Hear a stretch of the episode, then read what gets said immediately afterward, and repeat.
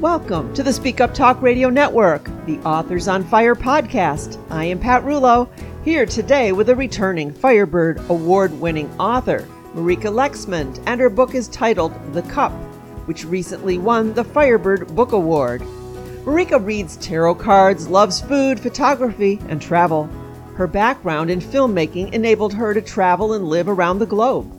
Storytelling is in her blood, from saving her allowance from a very young age to buy books, to her master's degree from the Dutch Film Academy. Fantasy and science fiction are her favorite. She prefers to write fun and mystical stories, and her attraction to nature and places with a magical history brought her to New Orleans and the west coast of Ireland. And today we are going to share her series titled The Madigan Chronicles. Welcome back, Marieke. Hi, Pat. Thanks for having me again. it's so wonderful to be here today. It's wonderful to have you. I feel like I know you just from connections on social media and, and the wonderful conversation we had previously. So I'm looking forward to actually speaking with you personally again. It's always good to talk to you. You're so inspiring. Oh, thank you. I feel the same about you. And hey, congratulations on winning the Firebird Book Award. I was happy about that. Oh, me too. It's so amazing. And um, yeah, I'm just thrilled that the cup is so well received. That's wonderful.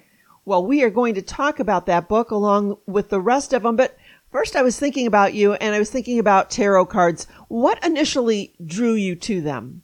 Uh, I must say the artwork, I think, was the initial draw to the cards. I um, I was always fascinated by the pictures on the cards, so I started to collect them. And then after a little while, you think, oh, it would be really handy if I would understand a little bit more about it. Mm-hmm. So I started to read books and stuff like that, but I didn't really seriously dive into it until we moved to America and I went from uh, working all the time and horse riding and doing lots of stuff to absolutely nothing because I was not allowed to work in the beginning. I joined a tarot group, and from then on, uh, uh, yeah, I was lost. I have now over 300 tarot decks, and I, I don't think there's an end in sight. I love that because they're all a little bit different. I mean, whoever illustrates them puts their their feeling and touch to it, right? Yeah, and some are really beautiful. I ha- I'm lucky to have some original art from some artists, and I must say, you know, the, although I maybe read with five decks or something, because mm-hmm. I think you have to have a certain connection with the cards right. to read well with them. Mm-hmm. Um, the others I just have because I love them, or they're different than the ones I have, or I get them from people. Um, so I they come to me on different ways. Mm-hmm. And um, yeah, yeah. but the, I, I have tarot decks that I think are absolutely gorgeous, but I, I can't read with them to save my life, I would say. So, yeah. Oh, that's so interesting. yeah, that you have a connection with the deck, with the cards. Yeah, and I, uh, coming from the Netherlands and more on the Celtic side of um, the world. Mm-hmm. Let's put it like that. Uh, that resonates really with me. So I prefer Celtic-based decks that have a little bit of that feel to it. Yes, it's easier for me to read from. Yeah. And um, when I get a new deck, I always start using it as a card of the day mm-hmm. because I draw a card every day and I see if that card comes back um, to me uh, mm-hmm. during the day. Like today, I draw uh, uh, the devil card and um, it's about temptation. And I went out for lunch and I fell for the temptation and took the dessert. so here you go. You know, it's the little things on the daily card. So it's fun to see that back in your day. And then um, you can see if the cards uh, resonate with you. Oh. I, I, can recommend it if you get a new deck to just play with it mm-hmm. in that way because, yeah, you can see if it touches yes. you yeah. And oh you will see if it communicates with you or not. Mm-hmm. Just fascinating. I love this. Did you um or do you use the tarot card readings in any way to guide you in the writing of your books? So in the beginning more than now because it is a six book series and I work now on book five. So because you set out certain storylines, also the way you can deviate from your story um, becomes less. But uh, I love to see sometimes if I'm stuck, uh, you can you know you can just lay a tarot spread for your characters mm-hmm. and see where who, how they see things or something. Then sometimes comes up that surprises you and say, hey, gosh, uh, I I uh, I never thought about that direction to take my character in or. Um, yeah, I, I the tarot cards are just complete. Yeah, especially in the Madigan Chronicles, like the cards are just totally interwoven. Sure. As I use each chapter represents one of the minor arcana. Mm-hmm.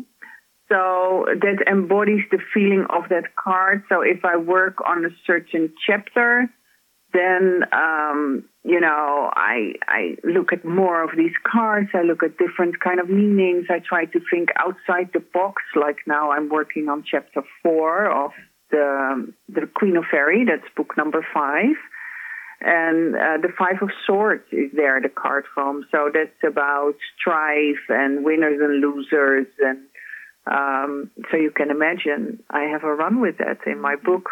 You know, you can play around with winners and losers of your characters. Who goes well and who goes bad? Yeah, and who is jealous or who is uh, sneaking away with stuff. You know, you can that's you will find it back in the chapter. Yep, I thought so. This gives you a whole different dimension to play in and to draw inspiration um, than most authors, I would imagine, unless they've got, you know got the familiarity with the tarot cards and are attracted to them like you are. That's so interesting how um, all of the the interest that you have in that informs basically who you are and then how you write. Very very interesting. Yeah, yeah and it, well, thank you. Yeah, it's just it gives me a sort of a handle on the story, mm-hmm. and uh, I like it. So each chapter, yeah, you yeah. know, is a is a sort of a little story on itself, and then the whole book is a story, and then the whole each book and together is a whole series. So yeah, yep. makes it um, yeah it's interesting to play with it, and it's not always so prevalent, but it's always in your mind each chapter, so that gives you extra inspiration for sure. Yes. So when you wrote your first book in the Madigan Chronicles, did you know right off the bat it was going to be a series of six? Well, not exactly six, but that's how it fitted. I knew it was 40 chapters. Okay. Because I do each uh, as each chapter embodies one of the minor arcana, there are 40 of them. Mm-hmm. So I knew it would be 40 chapters, but like the first book I just started writing, and I felt, and that's the first book and embodies six cards. Mm-hmm. But you know, then if you come to 40, I ended up either six or seven cards per book. Right. So that's how I ended up with six books. Right. And then, you know, after the first book, I really thought about it, and then I actually decided it's going to be 6 mm-hmm. books. So I must say, after the first book, I knew it would be six books. Right, right. You need to had to kind of get a feel for where you were with all of this, um, and then you could figure out where you're going to land. Yeah, and it was also uh, the first time I really wrote a novel. So um, the whole experience is new, and then you have to find your way a little bit. I think you can also feel that in the first book that I really had to find my voice mm-hmm. and how I felt I tell stories. Right. Right. Hey, I hear your puppy. Oh gosh, yeah. Sorry about that. No problem. He's part Very of the gang. yeah. So, he sits outside, so I would hope it would be too far enough away, but here she is. That's good. Yeah. So before we dig into the book, The Cup, maybe just give us a brief overview of the series. Uh, the Madigan Chronicles is a series about three generations of witches I always say um, it's a family story for me. It's about uh, growth and development, about finding who you are, about family relationships, and um, it's sprinkled with a healthy dose of magic.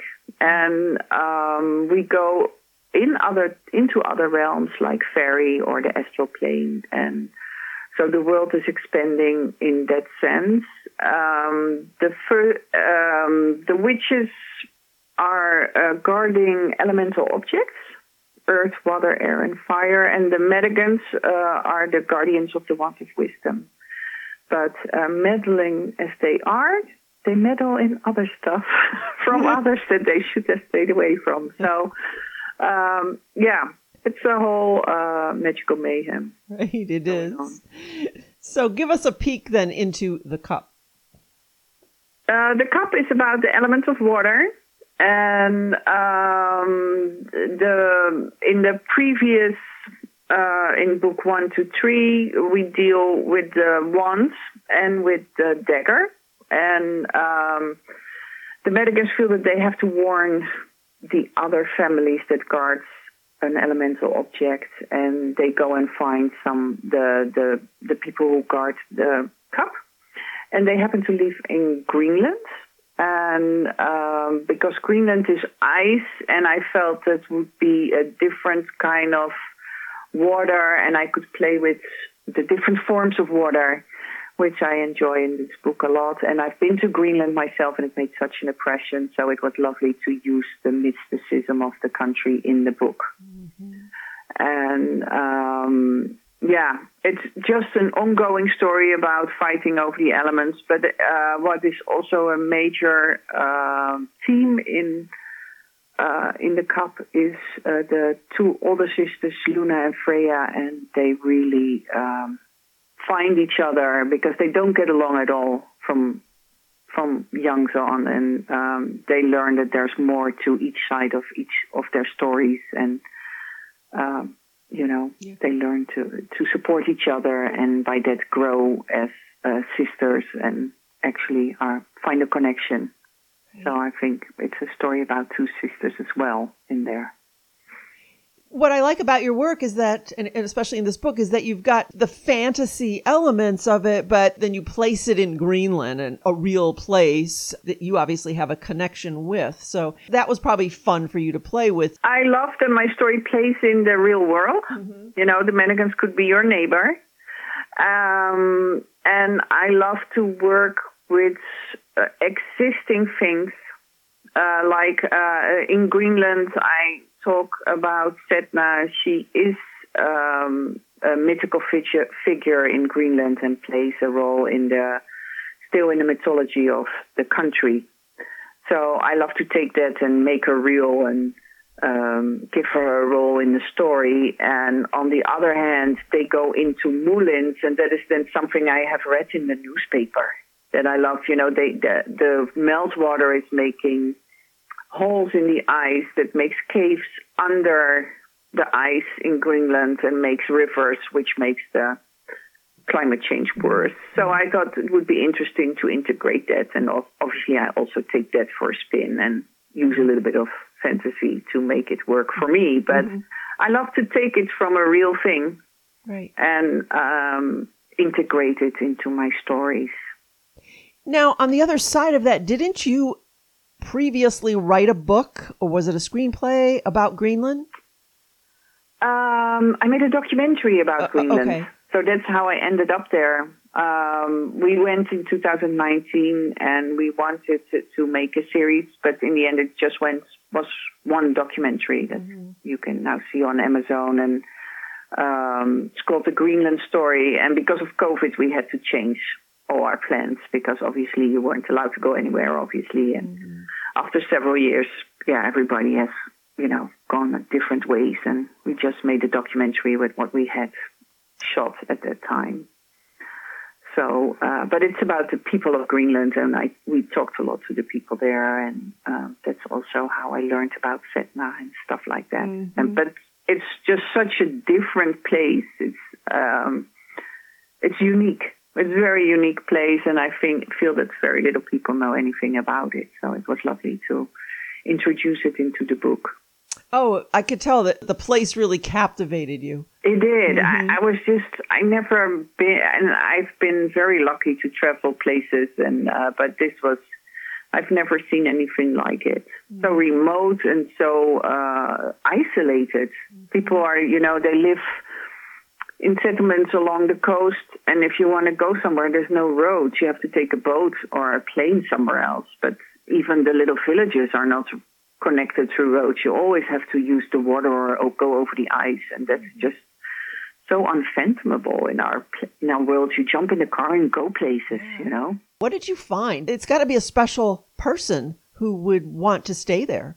Uh, I think if the, the people who grew up there, I think feel a strong connection to the land. Yes. In a more um, Uh, I think we all used to be probably more like that, but mm-hmm. because of urbanization and stuff, the connect, you know, the the connection feels very different. But there, people are very aware. They live from what is available, and what is available there is very limited. Mm-hmm. And now, because obviously also there with planes and stuff, they get more variety in food. But for the longest time, it was just also limited that they are very aware of not overfishing and uh, taking only what you need and use the whole animal, for instance, if you catch it and um, be less wasteful. And I thought that was very interesting. And they do have huge challenges there. Like, you know, in the winter, there's just months that there's no daylight. And it's just very hard on children and old people uh, I learned. They told me. So I, um, yeah, it's they have such unique challenges, but I think by being there and talking to them, I think it's very relatable. Yes, and it's also very uh, you could project it on bigger things, and I thought that was so interesting about it. But it's way more modern than I imagined. It's just a it's a very modern country mm-hmm. in that sense, and um, so yeah, it was interesting to see how quickly they had to change from because their society had a quick shift from more traditional way to more modern living mm. then we just eased more into it i think and they were just quicker forced to adapt. And there was it's just fascinating. I, I i thought it was very interesting but the people were so nice and open and welcoming. It was just amazing time. Oh, I think as you get older, sometimes you get that feeling or the yearning that you would like to have less. And almost experience that feeling of scarcity so that you can really experience life. Sometimes there's just so much around us that you don't even have time to be real. And, you know, more choice is not always making life right. easier, right. I think. Mm-hmm. Yep. It's uh, it's just the simple things in the end and the people close to you and yeah. It's in the end more important. Yep you know, I, I can, I, I just got very happy from that my first peony got out and just was so excited about it. you know, and it's such a small thing, but it can totally make my day these days. I know. I Amazing. love, I know. I love that. I love to find the tiny things and appreciate it. I felt the other day when the first lilac bloomed, I just held it and touched it. I took a little taste of it too. I just wanted to be that flower, you know, and we don't often, yeah. You know, we don't often have the time with just the fast pace of everything to experience what is real. So I'm going to have to watch your documentary. Oh, thank you. I will. Yeah, it's just uh, it's uh, it touches a little bit on everything there. So it's uh, yeah gives yep. you a little insight, and it's told by the people. So Good. I think that's nice because yeah we yeah. don't know much about people. You only hear about the climate mm-hmm. change, but it's interesting to know who actually lives there. I think mm-hmm. the reality of it. Wow we cannot have this conversation at all. And I know we t- probably talked about it before, unless we talk about your covers because those are magical. I uh, use BookBaby as my publishing um, for the books, and they do the covers. And I must say, they did an amazing oh. job. I'm just amazed how because you know you you have to talk about the feeling of the book yes. because I think in the end that's the important what you want to express in your covers. And but by working with my friends about the tarot cards, about what we want, what I want on it, and how she sees it, and by sparring about it, I learned better to express how I what the feeling is. In my books, feeling is a big thing because witches is all about connection and feeling, and I find that you know you can that's since the second cover I got better in explaining what I want or how I see the book, of what is the feeling of the book that I want to have expressed. And uh, I just feel lucky that somebody really picked up on that. Mm-hmm. As you say, the feeling, and how do you communicate feeling? That's that's a difficult uh, difficult thing, I think, for anyone. But your uh, covers, you actually feel movement in them, and you you feel the covers. And people say you don't judge a book by a cover, but you kind of do. If it speaks to people, it's easier to pick it up. And I find, especially with book three, the ones people just love that yes. cover. And we talk about like uh, I want a, a, that sort of they did that the first time themselves with the birds on the because the birds you can't see in the front part of the cover of the dagger, but the birds are on the back.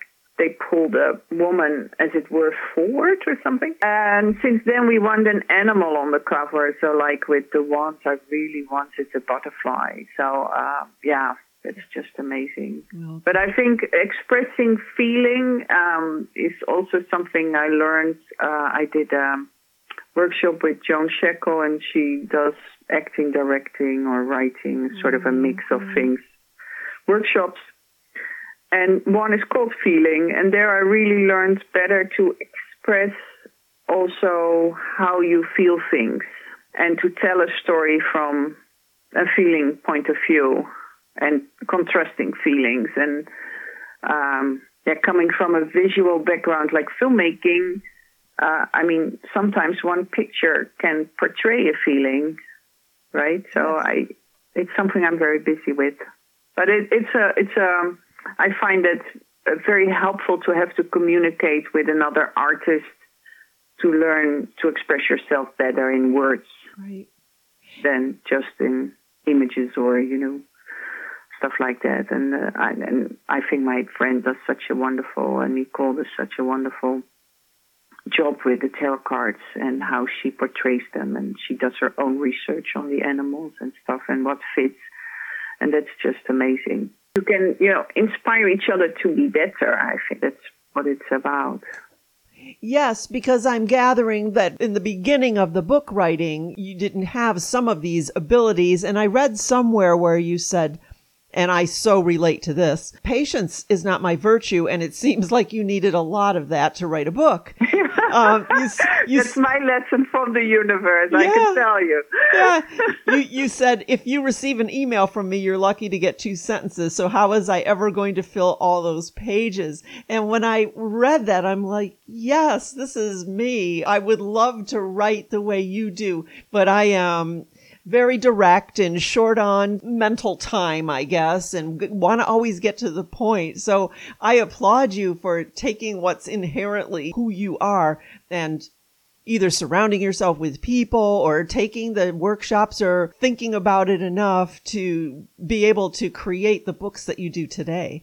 Oh, thank you. Yeah, you know, if I really had thought ahead of time what it would entail to write six books, I, I, I am not sure if I would have taken it on. It's also probably ignorance is bliss in the beginning, but um, I must say I never thought I would enjoy it so much. Mm-hmm. And even though I still write my emails two sentences, I love to explore.